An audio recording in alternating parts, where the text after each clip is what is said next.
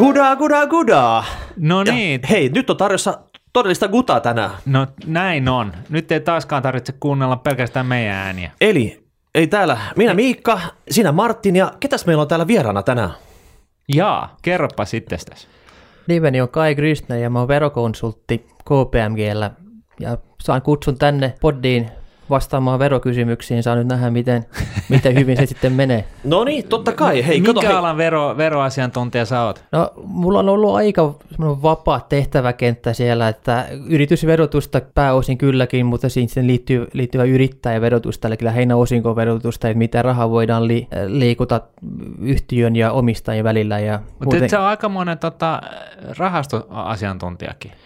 Sen lisäksi, niin joo, kyllä mä vedin meillä semmoisen suhteellisen ison lähdeveroprojekti, joka on edelleen kyllä vireillä, mutta en ole enää niin aktiivisesti siinä mukana. Pointtina oli se, että suomalaiset sijoitusrahastot maksoivat lähdeveroa ulkomaisista osingoistaan, ja me oltiin sitä mieltä, että niin ei pitäisi olla, niin oli moni muukin, ja monien vuosien jälkeen niin sekä Suomen että muut verohallinnot ovat tätä myöntäneet.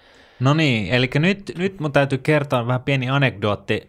Siinä vaiheessa, kun superrahastot tuli ulos meiltä, eli ne täysin kuluttomat indeksirahastot, syntyy keskustelua siitä, että miten tämä niin kun lähdevero hulabaloa nyt sitten on näiden superrahastojen osalta. Ja meillä Nunetin keskuudessa ei sit oikeastaan löytynyt missään, ei täällä Suomessa eikä Ruotsissa tai Tanskassa tai Norjassa missään niin kuin varsinaista tietoa. Ja silloin mä soitin Kai Gristnerille ja kysyin, että kerros nyt, miten tämä menee. Ja hän sitten kertoi, että näin se menee, että Suomen superrahasto ei joudu lähdeveroille. Ja näin ollen mä hirtin itseni Kai Gristnerin tietotaitoon ja se menin ulos sanomaan, kirjoitin blogin aiheesta, että näin se kuulkaas menee, että mä en niistä muista tiedä, mutta Suomen superrahasto ei maksaa lähdeveroja minnekään, piste. No mutta toi oli aika rohkea statementti. No mutta hei, siis tää kuvailee ehkä enemmänkin sitä mun kunnioitusta Kai Gristnerin osaamisella. Kyllä, mutta joka tapauksessa nyt veron alle karhu lipoi jo huuliaan. Tässä on niinku verovuosi pikkuhiljaa paketissa. Ja meillä on... Anteeksi, mikä? Veron alle karhu lipo. No niin, okei, ei mennä siihen. Kyllä. Sä tiedät sen niinku tämmöisen kuvannollisesti, kun se vuosi on päättymässä ja sieltä on tulossa kaiken näköisiä veroja verottajalle. Se on vähän niin kuin tilinteon hetki sitten. Niin, eikö me tässä voitaisiin nyt käydä läpi semmoisia... Yleisiä huomioita. Puhutaan vaikka tärpeistä sitten. Noniin. No, verot on nyt semmoista, että niitä on vaikea välttää. Meidän yksityiset sijoittajat ei ole niin kuin Apple, joka voi ottaa tämmöisen nollaverotuskäytännön Irlannilta, ja vai voiko? Se olisi varmaan hyvin haastava, varsinkin tuon komission kannanoton jälkeen. Mutta jos lupaa riittävät investoinnit, riittävät työpaikat ja riittävä veromaksu sen kautta, niin kyllähän kuka tahansa varmaan voi saada sweetheart-dealin. Ihan totta. Onko niinku tarpeeksi isot muskelit vaan, niin voi kävellä Suomen verottajan luokse ja sanoa, että nyt tekastaa tämmöinen erikoisjärjestely? Suomen verohallinnon kanssa se ei varmaan toimi, että sen pitäisi etsiä sitten muualta. No onko totta, että Suomen verohallinto ei lähetä teille niinku jouluna aina suklaarasioita, koska te olette kumminkin semmoisia eksperttejä, jotka auttaa asiakkaitaan sitten usein minimoimaan veroja? Nyt se riippuu vähän, keneltä kysyy, että tavallaan ihan meillä on semmoinen tietynlainen, no ei nyt sanoisi vastakkaisasettelu, koska käytännössä mihin me tähdämme, konsulttipuolella on se, että kaikki maksavat lainmukaiset verot, että se verojen kierto tai veropetosta tai siinä vastaavaa sellaista rikollisuutta, niin sehän on erittäin helppoa. Se kun vaan jättää tulot ilmoittamatta tai keksii vähennyksiä, siihen pystyy kuka tahansa, mutta sen oikean veron varmistaminen, laskeminen, niin se vaatii sitten enemmän osaamista ja on se mitä me tarjoamme. Niin käytännössä joku voisi jopa sanoa, että me teemme ikään kuin yhteistyötä verohallinnon kanssa ja tavoite on se lainmukainen verorasitus. No niin. Se voi sitten olla hyvin alhainen tietenkin, riippuen siitä, että mitä tekee, mutta... Tai alhaisempi ainakin kuin, että jos itse tekisi veroilmoituksen. Nimenomaan, joo. No mut hei, mennään niin varsinaisiin aiheisiin. Meillä on kuulijakysymyksiä, meillä on työntekijäkysymyksiä, meillä on kavereiden esittämiä kysymyksiä ja me ollaan karsittu näistä niin kuin tällaisia toisia muistuttavia aihepiirejä ja kysymyksiä niin kuin yksiin kansiin ikään kuin. Okei, tiputetaan nyt eka pommi vaikka tähän. Tämä toistuu tosi usein. Talvivaara-tappiot. Se osake nytten kummittelee kaikkia salkussa, ketkä siihen nyt joskus haksahti, mutta sitä ei ole julistettu tämmöiseen niin kuin realisointitilaan, mutta siellä on tappioita, joita voisi ehkä käyttää jotenkin hyödyksi. Onko siinä mitään kikkaa, millä ne pystyisi tekemään? Miten ne pystyisi realisoimaan?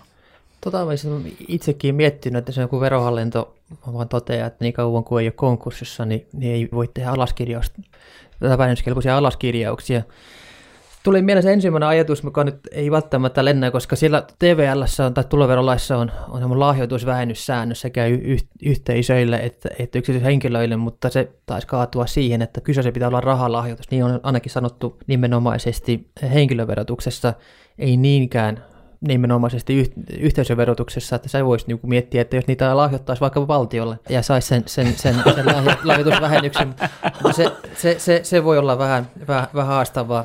Mutta hei, Solidiumilla on jo valmiiksi niitä semmoinen iso tukko sitten, että sehän voisi varmaan ottaa sinne sitten lisää salkkuunsa näitä. Niin. Miksi ei? Mutta kun se nyt ei toiminut, niin mitä sä sen ehdotat? No, jos kyseessä on yhtiö, joka omistaa, niin voisi edes kokeilla, mutta muuten niin niistä pitäisi vaan päästä eroon, niin siellä pitäisi vaan, jos löytyisi joku todellinen mielenkiintoinen riskisijoittaja, joka perustaisi sijoitusyhtiön, jonka ideana on se, että se hankkii omistukseen kaikki Talvivaaran osakkeet vaikkapa parilla sentillä, niin semmoinen kuin roskapankkiajattelu on sinne. Eli kauppa, osakekauppa, niin. Vaikka siis niin kuin, niin, jos sulla on niin kuin Talvivaara-osakkeita, niin jos sä myyt ne jonnekin, niin silloin se tappio realisoituu. Joo, mutta tässäkin vielä semmoinen, että perheenjäsenelle tai lähipiiriläiselle sitä ei voi tehdä. Että sitä verottaja katsoo, että tässä on nyt niin kuin keploteltu sitten, unohtakaa se idea. Toi riskisijoittaja olisi tämmöinen ihan ulkopuolinen taho varmaan. Joo, kyllä, että paitsi nämä teoreettiset säännöt, teoreettiset kriteerit, mitä pitää täyttyä, niin verohallinnon on aina toi, että pitää myös olla niin aito transaktio, liiketaloudellisesti perusteltu ja näin poispäin, että mikään ei saa tehdä veronkiertotarkoituksessa. Niin, että ei miltään vaarilta peräkamaripojalle. Okei, mutta jos on aito transaktio, eli jos sä saat ne osakkeet myytyä, niin silloin sä pystyt näyttämään syntyneen tappion ja sä pystyt hyödyntämään sitä tämän vuoden verotuksessa. Eihän se poikkea muiltakaan osakkeilta, jos osakkeen arvo laskee ja arvon aluntaminen sitten realisoidaan kaupassa, niin silloinhan se vähennys on mikä muukin vähennys. No niin, kapam! Siinä se oli. Ensimmäinen Talvivaara-neuvo. Niin, ei muuta kuin kauppakirjoja rustailemaan.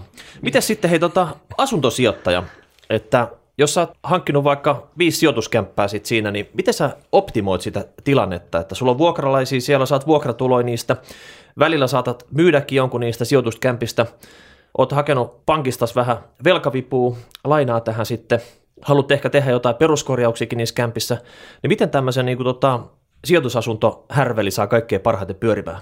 No se riippuu siitä, että minkälainen tilanne sillä henkilöllä on ja kuinka pitkäjänteinen sijoittaja hän on, että parassa tapauksessa, kun hän hankkii sen ensimmäisen asunnon, hän asuu siellä ensin 2 vuotta, sitten hän muuttaa uuteen asuntoon ja laittaa sen vanhan vuokralle ja sitten menee niin edespäin, kunnes on salkku, joka täynnä asuntoja, missä hän on jossain vaiheessa asunut 2 vuotta. Aivan, ja sitten kun myydään, niin ne on verottomia myyntejä Siinä vaiheessa. Onko? On. Voiko sen ketjuttaa tuolla tavalla? Näin ollaan. Vähän varovaisesti tuli, mutta kuitenkin se tuli sieltä. Eihän kukaan estä sua niinku muuttamassa toiseen paikkaan. No, ja se, mikä on niin säännöt, se on ihan selvää, että jos siellä on asunut, niin vaikka sen jälkeen muuttaa pois, niin sillä vanhalla asunnolla voi tehdä mitä tahansa käytännössä. Se voi laittaa vuokraukseen. Niin. Ja sitten kun se myy, niin se soveltuu edelleen se 2 vuoden. Vaikka se on 100 vuoden 50 vuoden päästä. Ei ole aikarajaa sillä. Okei. Okay. Meneekö tämä, periytyykö tämä oikeus? Ei se... Eli jos mä testamenttaan kaikki mun 15 asuntoa, jossa mä olen asunut elämäni aikana, niin pistän se perikuntaan, testamenttaan mun lapsille, niin periikö ne tämän verottomuusoikeuden? Heidänkin pitää, kun se omistusoikeus siirtyy heille, niin heidänkin pitää asua siellä. Hieno homma. Tämä oli oikeasti aika arvokas. Eli tästä täytyy käyttää pelisilmää, eli kavereiden kesken speilöögaa silloin, kun tekee näitä päätöksiä. No sinä sen sanoit.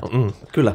No sitten hei, me vähän sivuttiinkin tätä rahastoja, mutta se on selvästikin semmoinen lempiaihe ja se on myös meidän kuulijoiden lempiaihe. Mistäköhän se johtuu? Me saadaan tosi usein tämmöinen kysymys, että kumpi on pitkäaikaisijoittajalle, eli tämmöinen pitkäaikainen buy and hold sijoittaja, joka säästää vaikka eläkepottiin, niin pitääkö sen ottaa niin kuin tuotto- vai kasvuosuuksia? Ja ne, ketkä ei tiedä, mikä on tuotto- ja kasvuosuus, niin Martti, mä voin kertoa. Kerro sä, Martti, mikä se on? Tuotto-osuus on sellainen osuus, joka maksaa rahastoon kertyvät tuotot, kuten esimerkiksi osingot, ulos kerran tai neljästi tai useammin vuodessa. Kasvuosuus on taas sellainen rahasto-osuuden muoto, jossa nämä rahastoon kertyvät osingot sijoitetaan rahaston toimesta uudestaan rahaston salkussa oleviin osakkeisiin. Ja koska, korjaa nyt jos olen väärässä, mutta ainakin suomalaiset rahastot ei maksa veroja osingoistaan, niin, tai sanotaan kaikki ne rahastot, jotka ei maksa veroja osingoista, niin näin ollen niin nämä osinkotuotot pääsee kasvaa korkoa korolle. Niin, mutta hei, meillä on täällä ekspertti paikalla, että sun ei kannata nyt mennä yhtä pidemmälle tässä, mutta jos sä katselet työspuitteista tuotto- tai kasvuosuusrahastoja, niin onko siinä mitään, että suosittelet se jompaa kumpaa? Pitkäjänteiselle sijoittajalle. Se riippuu myös siitä, että minkälainen kassavirtatarve tällä sijoittajalla on, että jos kyseessä on sellaista rahoista, jotka hän ei tarvitse oman elantoonsa, niin sitten hän on ainakin veromielessä parempi laittaa kasvurahastoon, koska silloin voidaan ainakin lykätä se veromaksu, muuten jos on tuotto-osuuksia, niin sitten hän realisoi jatkuvasti. Niin, että mieluummin maksaa vaikka kertaheitolla vero joskus 50 vuoden päästä, kun on kasvanut korko korolle, eikä sitten tipottai vuosien aikana, jolloin se syö vähän sitä säästettävää pääomaa siinä. Niin, no varsinkin, jos puhutaan rahoista, jotka kuitenkin sijoitettaisiin uudestaan jonnekin, niin se on tyhmää sitten ottaa veromaksua siihen välillä pois, ja laittaa niin uudestaan rahastoon. Joo. No miten sitten näiden ETF-tuotteiden, eli ETF-rahastojen nämä osingot, niin me saadaan myös kysymyksiä siitä, että kun se ETF-rahasto on rekisteröity johonkin maahan, niin onko sillä suurta merkitystä, että onko se rekisteröity vaikka Eurooppaan johonkin maahan tai Jenkkeihin, kun se itse rahasto saa sitten osinkoja omistamistaan firmoista. Mikä on kustannustehokkaan tässä sitten? Niin kun näitä rahastoja kuitenkin on miljoona triljoonaa ja niitä on niin kuin saman nimistä rahastoa eri rahastoyhtiön tuottamana ja tämähän on varsinainen viidakko. Jotain Eurostoxx 50 rahastoa löytyy varmaan niin kuin 1000 kappaletta maailmalta. Et onko tässä mitään niin kuin sellaista keinoa löytää se ikään kuin oikea versio näistä rahastoista? Sen lisäksi, että ne hallinnointipalkkio pitää olla mahdollisimman alhainen ja fyysinen replikointi. Mm. No siihen tulee nimenomaan tuollaiset kustannukset, mutta myös kuinka riskialtti se rahasto on ja kuinka laajasti se sijoittaa. Tietenkin jos on suomalainen yksityishenkilö, joka sijoittaa suomalaisen rahastoon, joka pelkästään sijoittaa suomalaisiin yhtiöihin, niin sillä on sitten vain yhdenkertainen verotus. Eli silloin, koska rahaston saamat osingot ja kaikki tulot ovat verovapaita ja siis vasta se verotus menee vasta silloin, kun sitten maksaa joku tuotto-osuuksia tai sitten lunastuksia sijoittajille. Heti kun rahasto alkaa sijoittaa ulkomaisiin arvopapereihin ja varsinkin se alkaa saada osinkoa, niin sitten pitää katsoa, että mihin maahan sijoittaa. Jälleen kerran, jos lähdetään suomalaiselta sijoitusrahastolta, niin sijoittaa Ranskaan, Ruotsiin, Norjaan, Puolaan, niin osingot saadaan joko heti tai sitten hakemuksella ilman lähdeveroa, mutta jos sijoittaa esimerkiksi Tanskaan, niin on edelleen, siitä peritään edelleen lähdevero. Sama asia on Saksassa, sama asia myös Hollannissa. Ai niin, eli tämä ei ole yhteneväinen markkina tämä euroalue, no EU-alue. Kaikki on niinku tähän asti on harmonisoitu, mutta tähän ei ole tehty sitten mitään niinku tämmöistä isolinjausta. Ja se riippuu siitä, että miten ne rahastot verotetaan siellä kotimaissa ja mihin suomalainen sijoitusrahasto voidaan verrata esimerkiksi Saksassa tai Hollannissa. Hollannissa se on semmoinen niin juttu, että hollantilaiset rahastot ne eivät sinänsä maksaa veroja, mutta ne ovat hyvin tämmöisiä tuotto-osuuspainotteisia ja sitten menee sitä veroa sitten, kun tuotto-osuudet maksetaan ulos, niin Hollannin veroviranomaiset ovat sitä mieltä, että jos on kasvurahasto, joka ei maksaa mitään sijoittajalle, niin sitten se ei ole rinnastettavissa hollantilaiseen rahastoon riittävän paljon, että lähdeverotuksesta voisi luopua. Toisin kuin esimerkiksi Norjassa ja Ruotsissa, missä on katsottu, että myös viranomaiset ovat vahvistaneet jo ajat sitten, että ei meillä lähdeveroa, kun suomalainen rahasto saa. Eli jos rahastaan kanssa ottaa Hollantiin, niin silloin pitää vaalita kasvuosuudet tuotto-osuuksien sijaan, koska jos se on kasvuosuudet, niin silloin se rinnastetaan hollantilaiseen rahastoon, jolloin ei mene lähdeveroa. Jos on kasvu... Jos on tuotto-osuus ei.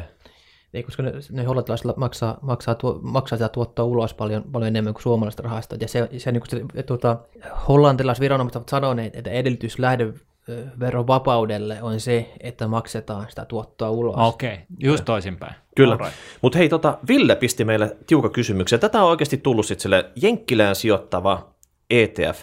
Niin se voi olla rekisteröity Eurooppaan, mutta se sijoittaa Jenkkeihin.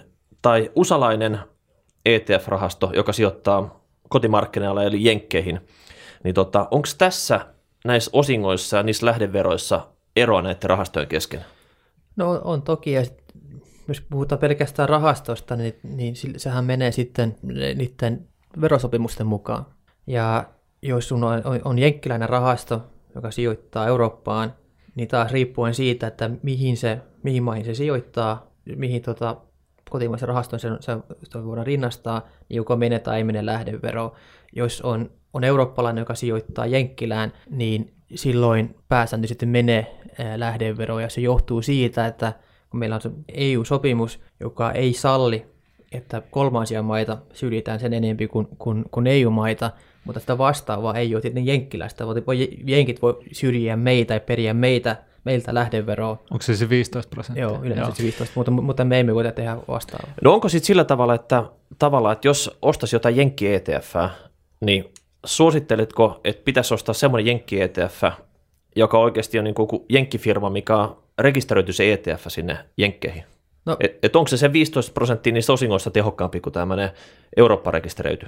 No jos suomalainen sijoittaa eurooppalaisen rahastoon, joka sijoittaa jenkkirahastoon, niin pahimmassa tapauksessa niin rahasto maksaa ensin lähdevero jenkkiosingoista, ja sitten kun tämä rahasto jakaa tuottoa suomalaiselle sijoittajalle, niin taas riippuen siitä, mitä verosopimus sanoo, niin myös tästä tuotosta voidaan periä lähdevero. Tosin se saadaan kaikilla todennäköisyydellä hyvitettyä Suomen verotuksessa. Mm. Ja silloin sun täytyy niinku sijoittajana itse hakea sitä hyvitystä, eikö niin? Kyllä, koska harvemmin se tieto tulee verohallinnolle suoraan, vaan se on niinku vaadittava itse omassa veroilmoituksessa. No onko tästä Irlannista mitään hyötyä? Irlanti ja myös UK niin ovat siinä mielessä hyviä verosopimuskumppaneita suomalaisille, että siellä on sanottu jo verosopimuksessakin, että ei peritä lähdeveroa. Se on hyvin tietyissä tapauksissa saattaa periäkin, mutta harvemmin. Että pääsääntö on se, että jos saa osinkoa UK:sta tai Irlannista tai vastaavaa tuloa, niin siitä ei peritä lähdeveroa. Eli näin ollen, niin onko tämä nyt hyvä nyrkkisääntö? Kun valitset rahastoon, niin valitse sellainen, jonka kotimaa on UK tai Irlanti. No itse asiassa ei viime aikoina ollut paljon sellaisia ETF-rahastoja, jotka on vaihtanut rekisteröitymään Irlantiin. Että kyllä se varmaan on nyt, että ne osa näiden niin kuin verosopimuskikkalujen kanssa toimii. Joo, ja se mikä myös iso bisnes, varsinkin UK:ssa ja Irlannissa, on osakelainaus osinko sesonkin aikana. Sitten se maksetaan sijaisosingot. Esimerkiksi jos on rahasto, josta edelleen on peritty lähdevero, niin se voi lainata Suomen osakkeet UK-pankkiin, ja sitten kun osingot lähtee, niin maksetaan ne UK, siitä ei mene lähdevero. Sitten se UK-pankki palauttaa osakkeet plus osinko sille rahastolle ja ottaa sieltä pienen siivun, kuitenkin pienempi kuin se lähdevero. Aika monen peliliike. Oi vitsi. Joo, se on hyvin yleistä näiden isojen sijoittajien kesken, ja kaikki eivät hirveästi siitä tykkää. Mm. Okei. Okay. Mutta jos puhutaan niinku tällaisista meikäläisistä, eli tavallisista taatelintallaista, jos mä niinku haluan nyt valita tällaisen, mä oon niinku yksinkertainen mies, mä haluan yksinkertaisen nyrkkisäännön, niin lähtökohtaisesti mun kannattaa valita rahasto, joka on kirjolla Irlannissa, sijoittaisi sitten Eurooppaan tai Jenkkilään tai minne tahansa. Voiko sanoa näin? No, mutta eikö se ollut, että jenkit ottaa lähdeverot siltä irlantirahastolta niin joka tapauksessa? Mä en lähtisi sanoa, että tämä on sellaista nyrkkisääntöä. Kuten sanottu, niin jos sijoittaa suomalaisen rahastoon, joka pelkästään sijoittaa pohjoismaisiin osakkeisiin, pois lukien ehkä Tanska, niin sittenhän sä pääset ihan samaan lopputulokseen. Ja jos luotat siihen, että et tarvii eksoottisempia sijoituksia, niin se voi olla hyvin, hyvin toimiva ratkaisu. Okei, eli niin kuin Pohjoismaihin sijoittavat rahastot, niin silloin kotimainen on ihan ok. Ruotsi, Norja ja Suomi sijoittaa pelkästään niihin kolmen maihin, niin jos on suomalainen rahasto, suomalainen sijoittaja, niin sitten voi olla varma siitä, että menee verot vaan kerran. Joo, ja sitten jos on Eurooppaan sijoittava, niin sitten Irlanti on yksi hyvä vaihtoehto, ja sitten jos haluat sijoittaa jenkkilään, niin silloin kannattaa ostaa suoraan jenkkiläistä. Joo. Siinä on vaan se ongelma niissä jenkkifirmoissa, niin jenkkirahastoissa. No tuotto-osuuksia. Ne on kaikki tuotto-osuuksia. Tai sieltä löytyy yksittäisiä, mutta siis tämä on niinku se, mitä sun kannattaa sitten silmät tarkkana seurata, että löydätkö sieltä kasvuosuudellisen rahaston. Koska muuten nehän työntää jopa 4 vuodesta tuottoja ulos. Kyllä, se on heillähän eri kulttuuri kuin täällä Suomessa. Eri meininki. No mikä siellä Tanskassa nyt mättää, kun se on nyt poikkeuksena mainittu tässä monta kertaa, sitäkin on meiltä kysytty sitten. Tanskalla on ongelma vaan niin kuin rahastojen lähdeverotuksessa, että on haettu lähdeveropalautuksia myös Tanskasta. Sikäläinen verohallinto ei ole vaan halunnut tunnustaa, että heidän lähdeverotus on syrjivä ja näin EU-lainsäädännön vastainen, jolloin niitä rahoja ei saada sieltä takaisin. Tanska on kuitenkin nyt komission syynissä, että siihen voi tulla muutosta, mutta... Komissio lyö nenän verille tanskalaisille. Onko se Jyrki Katainen siellä niinku heiluttaa jotain nuijaa, vaati nyt niinku tanskalaisia ruotu vai? Niin. Sanotaan vaikka näin. Hyvä. Hieno homma. Kyllä. Oliko vielä, niin kuin, jos omistaa suoraan niin kuin, yksittäisiä osakkeita näissä, vaikka Saksa, USA, niin pitääkö siinä mitä erityisesti huomioida? Siitä otetaan lähdeverot niistä osingoista sitten. Siinä otetaan lähdeverot kylläkin, ja jos on saksalainen esimerkiksi, niin sitten saattaa periä myös lähdeverosopimuksen mukaisen, tai ylittävän lähdeveron. Lähes kaikissa verosopimuksissa se lähdeveroprosentti on 15, mutta keski-eurooppalaiset maat, Saksan mukaan lukien, niin jostain syystä heillä semmoinen perinne, että ne perii sen sisäisen lainsäädännön mukaisen lähdeveron, eli Saksan tapauksessa yleensä noin 26%. Niin se 11% pitäisi saada suht helposti takaisin, yleensä säilytysyhteisön sen hoitaa, mutta jos yksityinen sijoittaja omistaa suoraan saksalaisia osakkeita, niin... Joutuu vähän niin paperirompaas tekemään, joo, kerran vuodessa. Silloin pitää keskustella säilytysyhteisön kanssa, että miten hoitaavatko ne vai joutuuko itse tekemään jotain. Joo. No mutta Jyrki, jos olet kuuloisen Brysselissä, niin tämänkin asian voisi laittaa kuntoon, ettei tarvitsisi tämmöistä niinku turhaa paperinpyöritystä hoitaa. Näytän myös hakemaan neillekin kaapin paikka samalla. Niin, sä et ole hakemassa kavereita siellä, sä oot nyt niinku...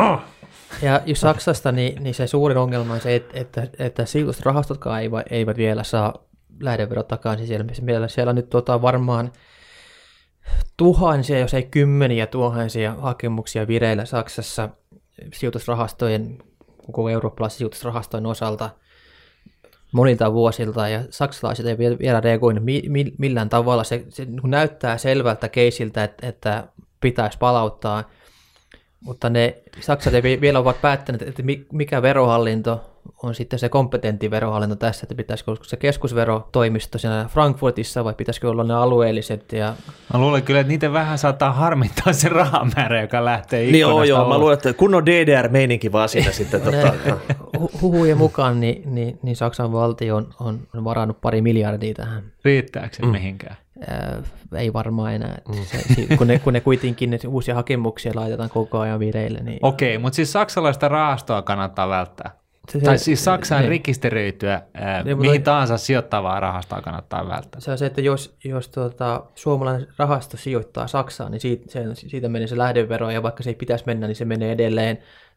Suomihan on siinä mielessä ollut hyvin antelias maa, että Suomi nyt maksaa lähdeveroja vähän joka maalle, muun muassa USAlle ja myös Saksalle. Että tämä käytäntö eri maissa on hyvin erilainen. Sen takia tämä meneekin niin monimutkaiseksi, että se menee sen verran monimutkaiseksi, että ei, kun miettii sijoitusta, niin ei kannata koskaan pohtia liikaa tämä verotus, koska silloin menee hulluksi. Joo. Joko se niin menee hulluksi siinä, että etsii sen parhaan rakenteen, tai sitten pitää vaan pysyä hyvin, hyvin yksinkertaisessa. No mutta eikö tässä nyt kuitenkin ollut sellainen hyvin, hyvin yksinkertainen, jos haluat sijoittaa pohjoismaalaisiin kohteisiin rahaston kautta, niin suomalainen rahasto käy hyvin, kyllä. Eurooppaan irlantilainen ja jenkkelään, niin sitten paikallinen, jos sä löydät sen kasvuosuuden sieltä. Tässä saadaan niin kuin 90% kyllä homman pulkkaa. Kyllä. Okei, tästä ETFistä, näistä olisi puhua vaikka niin kuin yötä päivää, mutta mene eteenpäin. Tämä on mun erittäin... oma tämmöinen niin kuin special kysymys, sijoitusyhtiö. Monihan miettii sitä sitten, että sijoitanko mä nyt ihan yksityisenä henkilönä tässä vai perustaanko mä sijoitusyhtiön ja ostan sen nimiin sitten omistukset. Mihin se pitää perustaa eikä? Suomeen vai Viro tällä hetkellä? Tai Venäjällä. No pitäisikö ensin miettiä sitä, kannattaako perustaa ylipäänsä vai ei? No, pitääkö se miettiä eka? Kyllä. Miksi? Koska se on se sama asia, että mitkä varat sijoittaa. Ja jos on niitä ylimääräisiä rahoja, jos kellä sellaista on, ja niitä ei tarvita, niin sitten se voi olla järkevä sijoittaa yhtiön kautta, koska sitten ne saadaan taas vähän niin kuin osittain lykättyä sitä sitten sijoitustoiminnan verotusta, jos puhutaan sellaisesta sijoitustoiminnasta, jossa tulo realisoituu, eli käydään kauppaa, saadaan osinkoa ja näin poispäin, saadaan korkoa. Mutta silloinkin pitää muistaa sen, että ne rahat pitää todellakin jäädä sinne yhtiöön, koska se yhtiö maksaa 20%, nyt puhutaan suomalaisesta yhtiöstä, maksaa 20% yhteisöveroa, niin jos siitä sitten nostaa vielä osinkoa, niin se kokonaisverorasitus voi hyvinkin nousta yli sen, mitä maksaisi, jos olisi omassa nimissä. Silloin pitää antaa ne rahat olla siellä, laittaa niin väitellään vaan lisää rahaa. Että se, eli korolle efekti pääsisi jauhamaan siellä sitten. Ja myös laittaa, niin kun sijoittaa lisää siihen yhtiöön, että sen oma pääoma kasvaa. Koska jos te tekee niin ihan swap-sijoituksella, laitetaan siihen niin vapaa pääoma rahastoon sitä rahaa, koska silloin, jos tulee tilanne, että haluaa nostaa sen rahaa ulos, niin voi tehdä sitten pääomapalautuksen, josta ei mene vero. Mutta se pääsääntö on se, että puhutaan rahoista, joita sä et tarvitse. Mm. Niitä voit lykätä siihen yhtiöön. No mitäs hei, sä mainitsit taikasanan tämä pääomapalautus, niin onko tämä helppo tapa suorittaa? Että toinen tapahan on ottaa osinkoja ulos sieltä firmasta, sit, jos se tekee voittoa. Mutta onko tämä vaikea operaatio näin niin kuin hallinnollisesti? Ei, jos sijoitusyhtiöt yleensä on yhden henkilön omistuksessa, niin muodollisesti pääomanpalautus vaatii yhtiökokouspäätös. Mutta eli vähän paperitöitä ja hommaa sitten bueno. Ja niitä malleja on helppo tehdä. Ja just jos toimii niin, että sinne niin kuin pähitellen sijoittaa lisää rahaa, niin että se vapaa pääomarahasto kasvaa, niin sitten on sitä pelivaraa, että siitä voi nostaa takaisin, jos haluaa mennä matkalla, tai tulee joku isompi meno, ja yhtiöllä on kassaa. Mutta eikö se ole niin, että jos sä yksin omistat jonkun firman ja haluat nostaa sieltä kaikki pääomat, niin silloin sua verotetaan kipeäksi? Ei.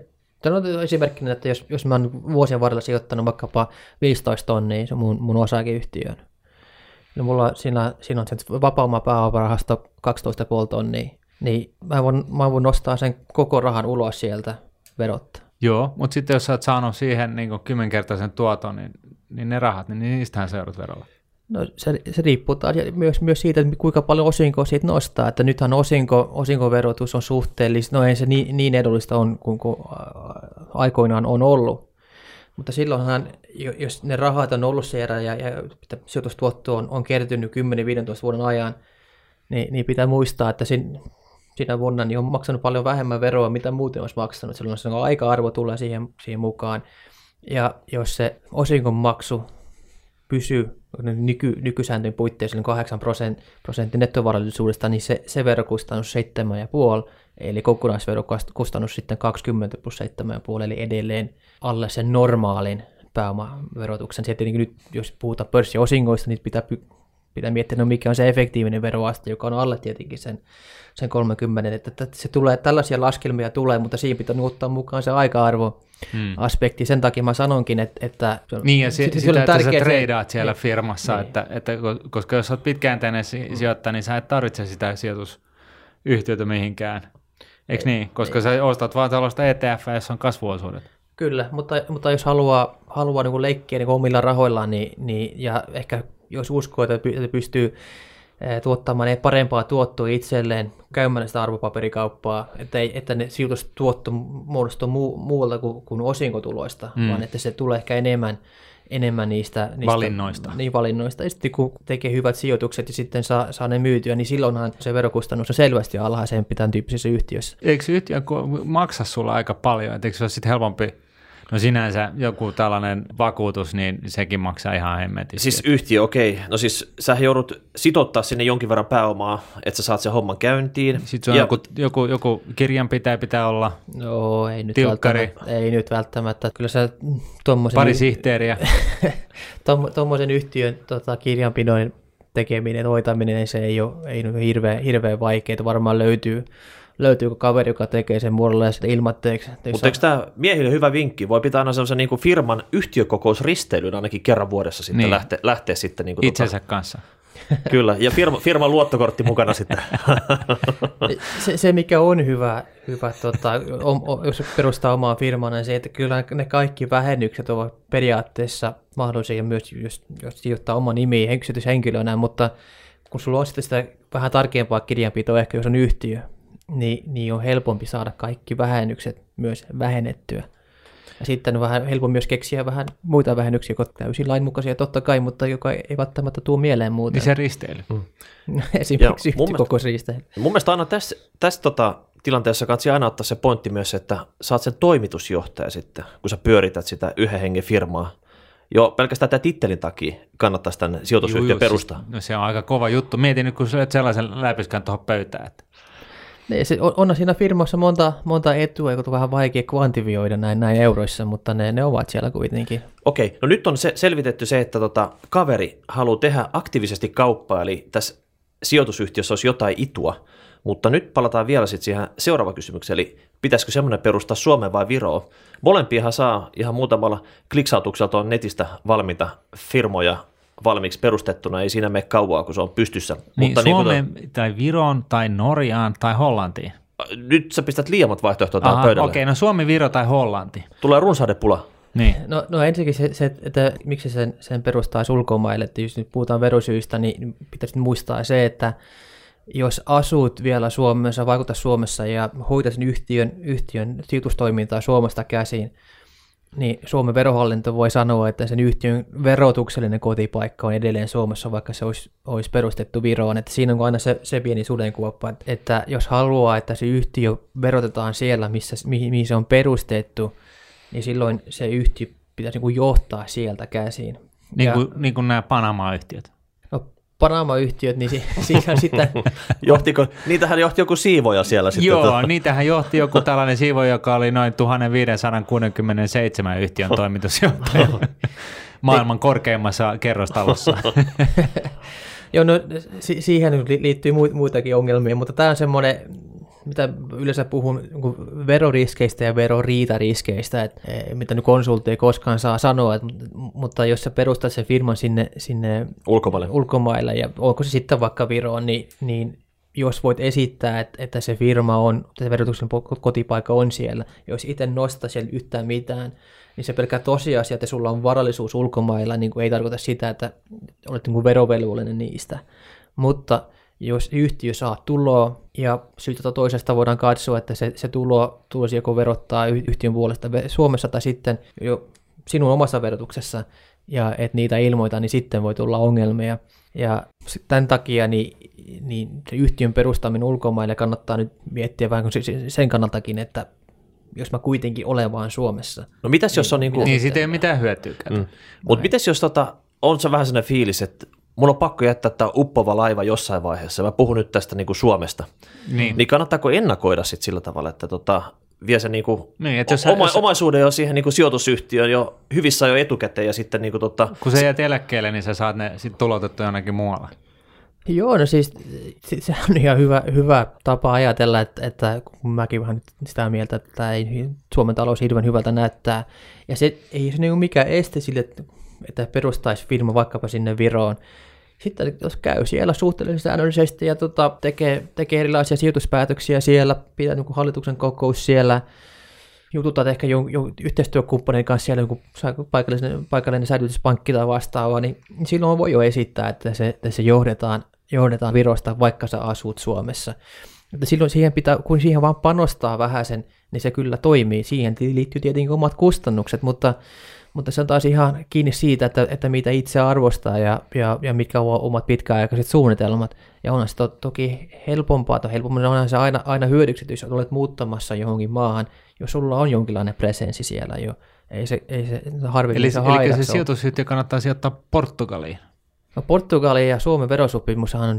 Ei, mutta siis siltä varalta, että sitten kun sä jäät eläkkeelle, niin sä lähet sinne. Myyt kaiken täältä Suomesta... Kesämökit, pelit ja rensselit, kodin, auton, fillarin. Tämä on hirveän tärkeää käsittääkseni. Kaikki omaisuus pitää pistää lihoiksi ja sitten lähtee jonnekin one way ticket, yksisuuntainen lippu ja näin. Tällaisen ajatuksen kannalta niin voisi olla hyvä, jos se firma on valmiiksi vaikka Sveitsissä tai jossain muualla. Toki. Hei, kuulijakysymys oli. Ville kyselee tämmöistä, että tämmöinen keissi, pienyrittäjä, jolla on niinku osakeyhtiö, ei tämmöinen sijoitusyhtiö, vaan niinku osakeyhtiö, missä niinku ihan liiketoiminta pyörii. Niin hän on niinku miettii sitä, että jos olisi niinku X euroa käytettävissä se firma varoja, niin kannattaako siellä firman sisällä kerätä jotain tämmöistä niinku sijoitusvarallisuutta vai sitten niinku maksaa palkkaverot ja maksaa palkkana ulos ja sitä kautta sijoittaa se netto, mitä sä niinku yksityishenkilönä saat sit firmasta ulos, vaikka niinku eläkesijoituksen muodossa sitten.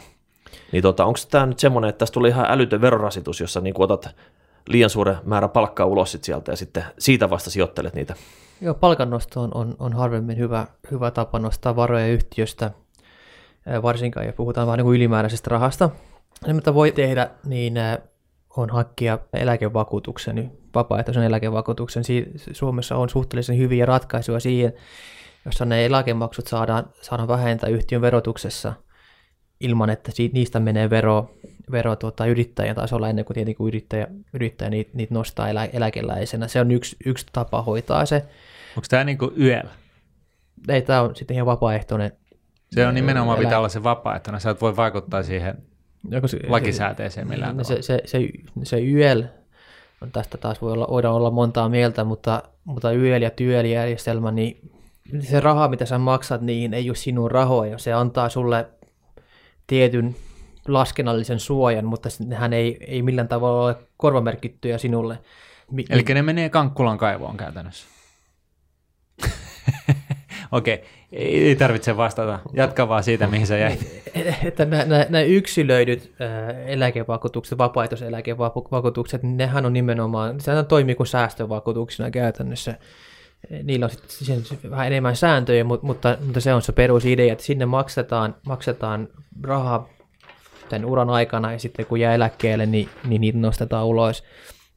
Ja suomalaisilla henkiyhtiöillä on hyvät ratkaisut just tähän näin. Et tietenkin se pitää päättää, että kuinka paljon sitä nyt haluaa maksaa. Jos sinne yhtiöön kertyy paljonkin varallisuutta, jos on ehtinyt kertyä paljon varallisuutta jo, mitä ei tarvita yhtiön toiminnassa, niin voi pohtia jakautumista. Jaetaan yhtiö kahtia, missä on se toimiva yhtiö ja sitten nämä sijoitusvarat. Sitten sulla on sijoitusyhtiö siinä vieressä, jossa sä voit harjoittaa sitä sijoitustoimintaa. Mikään ei tietenkään estä sitä, että sulla on sijoitustoimintaa myös siinä toimivassa yhtiössä, mutta sitten se voi johtaa siihen, että tätä sijoitustoimintaa verotetaan niin kuin TVL-tulona siinä yhtiössä. Silloin pitää olla tarkkana sen kanssa, että jos syntyy jos molemmat niin toimintaa ja sijoitustoimintaa on voitollista, niin silloin ei ole merkitystä, mutta ne ovat eri tulolähteissä sitten. Mikä on TVL? Tuloverolaki. Niinpä. Mutta onko tässä mitään niinku semmoista peukalosääntöä sitten, Miten sä tekisit? Jos sulla on, on firma ja sä myyt vähän niin kuin... Sulla on kaivikonefirma, sä teet hommia tuolla, mutta... Sä oot KPMG:llä duunissa, mutta sulla on kaivinkonefirma ja sinne kertyy niin kuin 10 000 vuodessa ja sä sellaista niin sanotusti ylimääräistä ja sä haluat säästää fyrkkaa niin kuin hamaan tulevaisuuden pitkäjänteisesti, niin mitä sä teet? Miten sä jaat sen kahtia tai ostatko vapaaehtoisen eläkevakuutuksen vai mitä? Mä tekisin todennäköisesti vähän kaikkia, että joko semmoinen eläkevakuutus tai sitten ehkä kapitaalisaatiosopimus, että yhtiö ottaa sen ja minä olen sitten edunsaajana siinä. Sen voisi tehdä. Sitten tietenkin, jos sinne alkaa kertyä todella paljon, niin haluan kuitenkin jatkaa sitä kaivinkonebisnistä siinä mun verokonsultibisniksen ohella. Kukapa ei halua kaivinkonebisnistä.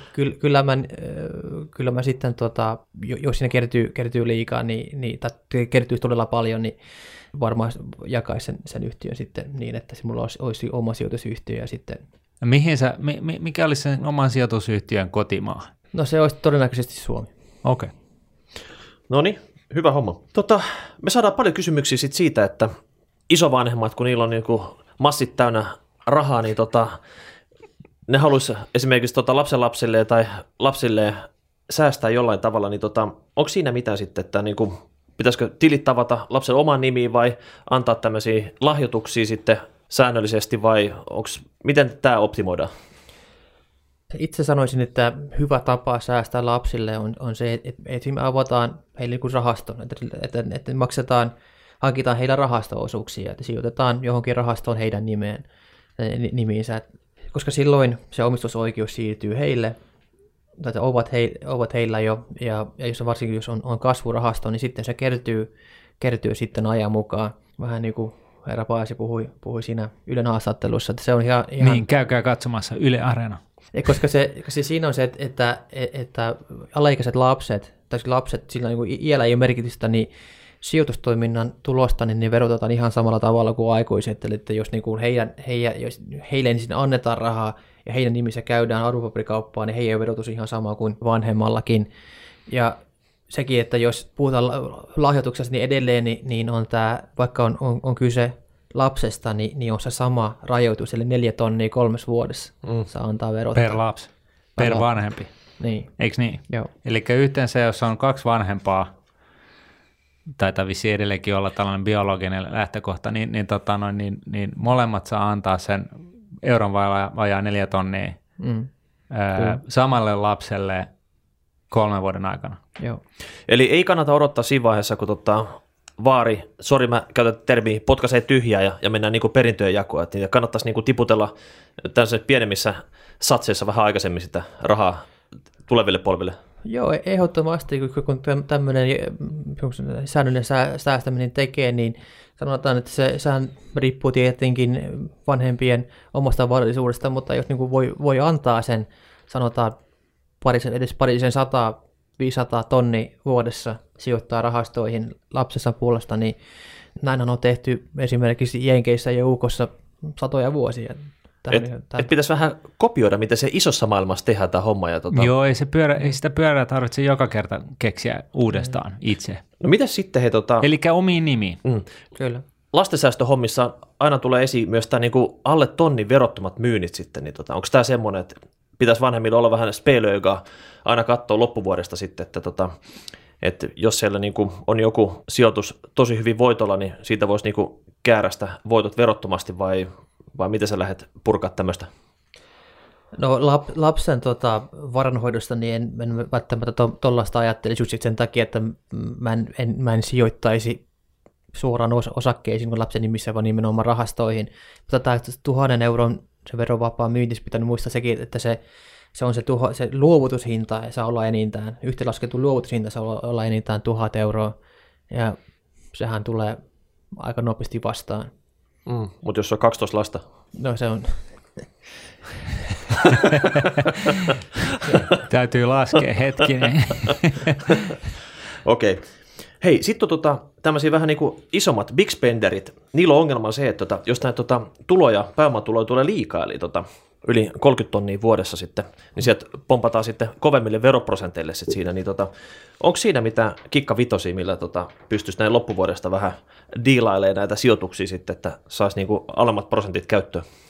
Siinä pitää vaan hankkia ne vähennykset, että jos on arvopapereita, jotka on tappiolla, niin tappioiden realisoiminen vuoden lopussa on ihan normikäytäntö. Eli kuten Talvivaarat tässä vaiheessa, niin ottaa ne käyttöön sitten.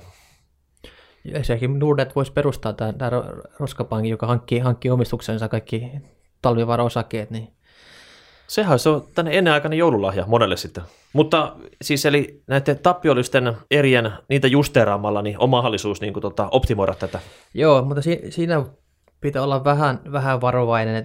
Tuostahan oli korkean hallinto-oikeuden keissikin joitakin vuosia sitten. Se lähti siitä aivan erinomaisesta Ahvenanmaan hallinto-oikeuden päätöksestä, joka sitten koho sitten kumosi. Ja se on se, terveiset vaan KH:lle. No KH on tietenkin valtava hieno viranomainen, ei siinä mitään, mutta tuossa se meni vähän huonosti, koska siinä oli kyse siitä, että kaveri realisoi myyntitappiot vuoden lopussa, möi tietyn osakeerään ja samana päivänä osti ne takaisin. Samana päivänä.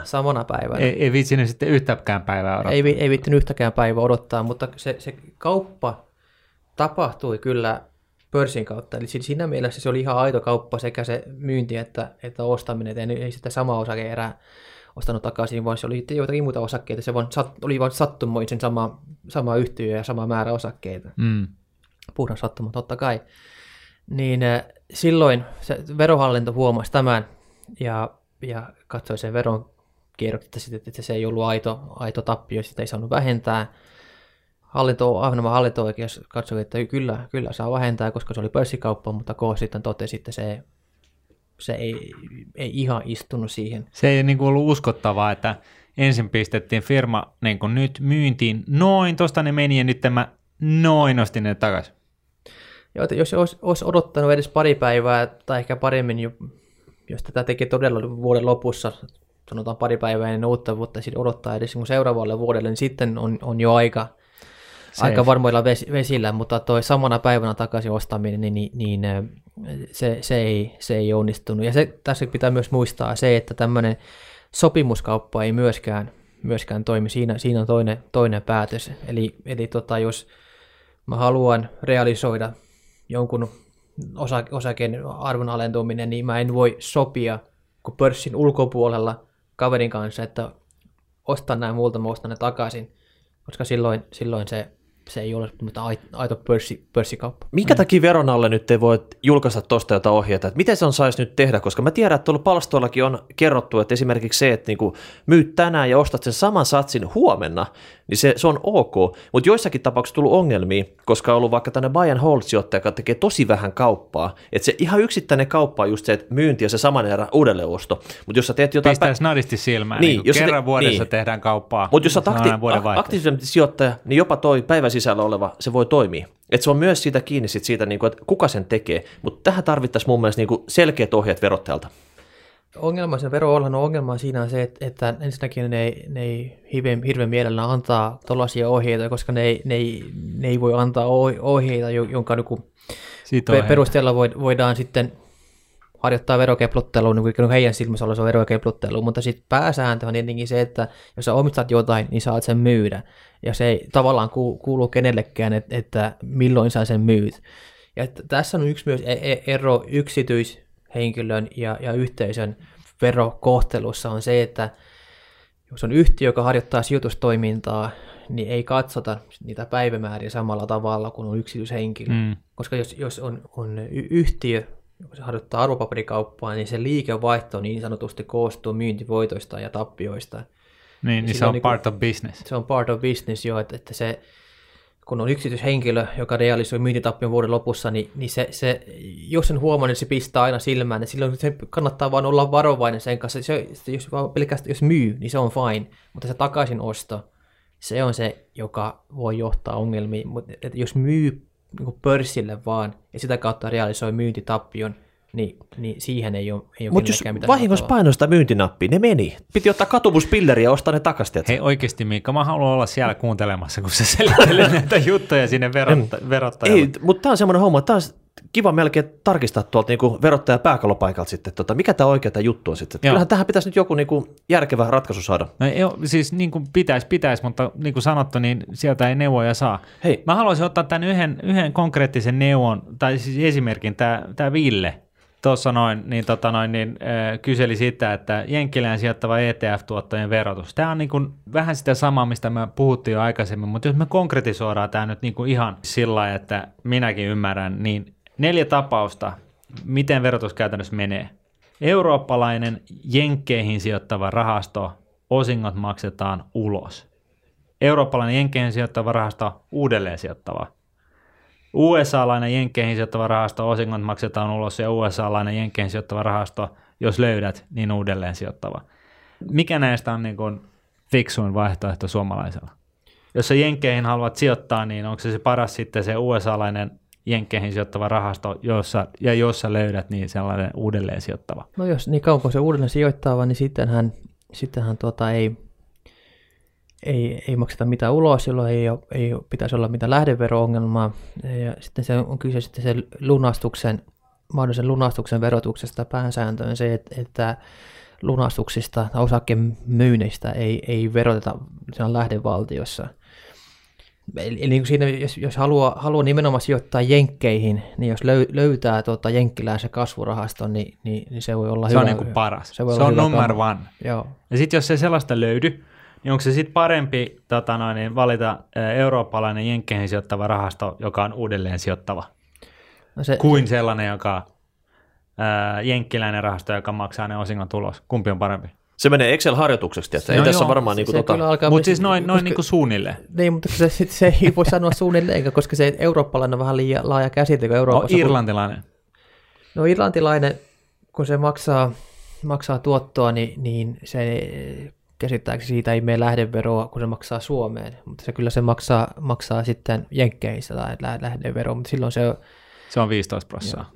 Mutta sitten on tietenkin sellaisia ratkaisuja, kun on täällä Lux FCP-rahastoja, että jos sijoittaa niin sellaisen kautta vaikka jenkkeihin, niin jos se on transparentti, niin kuin nämä FCP-rahastot on, niin sitten se voi mennä niin, että se USA saatu osinko, vaikka se menee rahaston läpi, niin katsotaan, että se on sen suomalaisen sijoittajan suoraan saama osinko, jolloin se maksaa sitten, suomalainen sijoittaja maksaa siitä verot Suomessa ja jenkkeihin, mutta saa hyvittää sen jenkkiveron. FCP, Luxemburg. Joo, näitä läpivirtausyksikköjä. Läpivirtaus. Eli Mutta nyt nyrkkisääntö. Jenkkeen, jos haluat sijoittaa, niin valitse paikallinen rahasto, joka, jos löydät, niin uudelleen sijoittaa osingot. Se on niinku sen numero uno. Ja sitten se toinen on tämä FCP, Luxemburg rahasto. Niin, mutta eikö se ole parempi, jos sellainen rahasto, sitä paitsi on sellainen kasvuosuudellinen eikä ulos sijoittava? Mä luulen, että kasvuosuus tietenkin, jos ei sitä rahaa tarvitse, mutta sitten kun pointtia tässä on se, että ei voida hädintuskin edes puhua nyrkkisäännöstä, koska miten se verotus menee, niin se riippuu sijoittajan kotimaasta, se riippuu rahaston kotimaasta, se riippuu rahaston muodosta.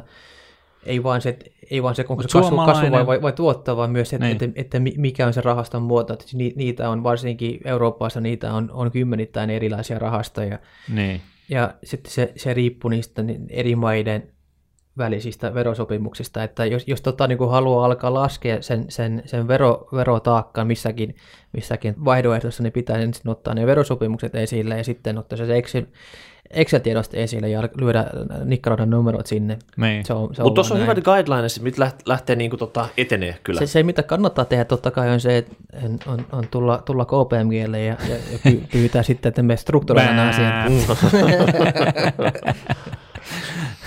Hei, mä sanoin, että meillä rupeaa pikkuhiljaa tämä aika menee täyteen. Tässä on nyt ollut jo tunti täynnä kovaa turinointia. Mä en tiedä, niinku, sä oot selvinnyt tänne kalkkiviivoille asti sitten silleen, että eikö ollut tiukkoja kysymyksiä? Onko vielä jotain, mikä on jäänyt sanomatta? Se täytyy, tällainen keräilyerä mahdollisesti täytyy vielä suoda Kaille. Onko jotain tällaista, mitä me ei ole käsitelty, jota sä oot nyt tässä kylmähikisenä venannut, että koska mä pääsen sanomaan tämän? Sä oot huomannut, että suomalaiset torspoolee tässä aina sitten silleen, että sä haluat nyt antaa sellaisen mahdollisuuden heille parantaa tapansa. No yksi, mistä pakko muistuttaa, tämä ei liity suorastaan sijoituksen verottamiseen, mutta on tämä automaattinen tietojenvaihto, joka alkaa... CRS, FATCA. Niin, joka alkaa nyt ensi vuoden alusta, varsinkin se EU-FATCA ja CRS. Eli jos on suomalaisia henkilöitä, joilla on ulkomailla esimerkiksi Kanavasaaressa tai Gibraltarissa ehkä tai vastaavissa paikoissa yhtiö tai trusti tai semmoinen mukava rakenne, joka ehkä...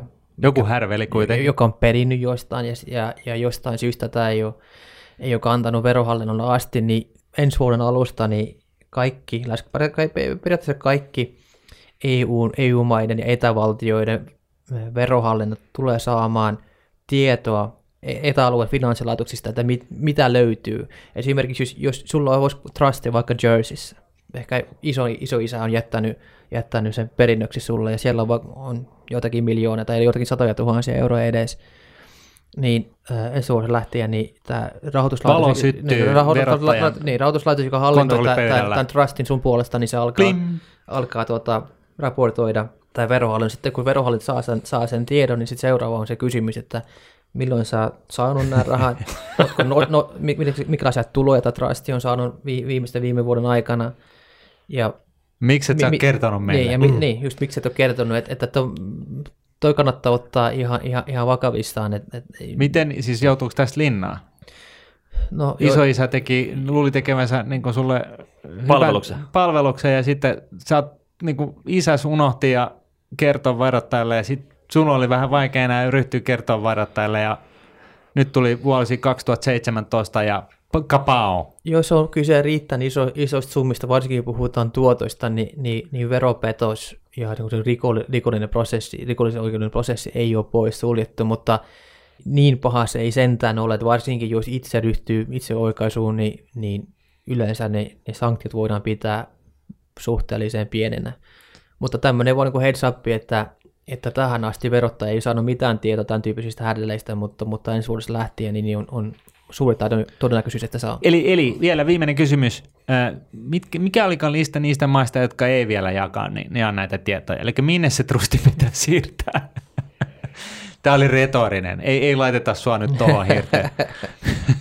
Eikä tässä voi muut sanoa kuin, että tarkkaakaan postilaatikkoa. Niin. Nallel tulee kohta semmoinen valkovihreä kirje sinne sitten, niin siitä rupeatte selvittää sitten. Vaikkakin siis tällaista virallista katumuspilleriä ei ole, niin tässä asiassa niin sä sanot siis, että jos sä nyt aktiivisesti kadut ja meet verottajalle sanomaan, että sorbits, tässä on päässyt käymään näin, niin sä luulet, että sä et joudu linnaan ainakaan sitten. Pääsääntö on se, että jos itse ilmoittaa, niin sanktiot on aina lievemmät kuin verrattuna siinä, että verottaja itse huomaa ja laittaa prosessi vireille. Se, kun luot tarpeeksi sinua trustia, rupeat maksaa Suomen veroja, niin sä pääset linnan juhliin. Sen sijaan. Mutta hei, me lopetetaan tällä kertaa ja isot kiitokset Kai Gristinen.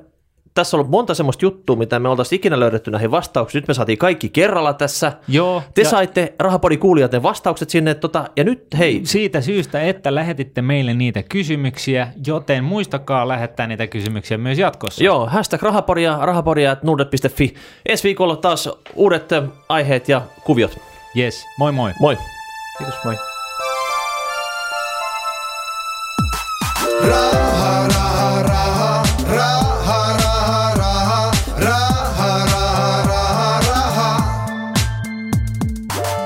Rahapodi on podcast, jossa puhumme taloudesta, säästämisestä ja sijoittamisesta. Sinä päätät podin sisällön, joten ehdota aiheita ja anna palautetta Twitterissä #rahapodi tai lähetä sähköpostia osoitteeseen rahapodi@nuudnet.fi. Seuraava jakso julkaistaan ensi viikolla.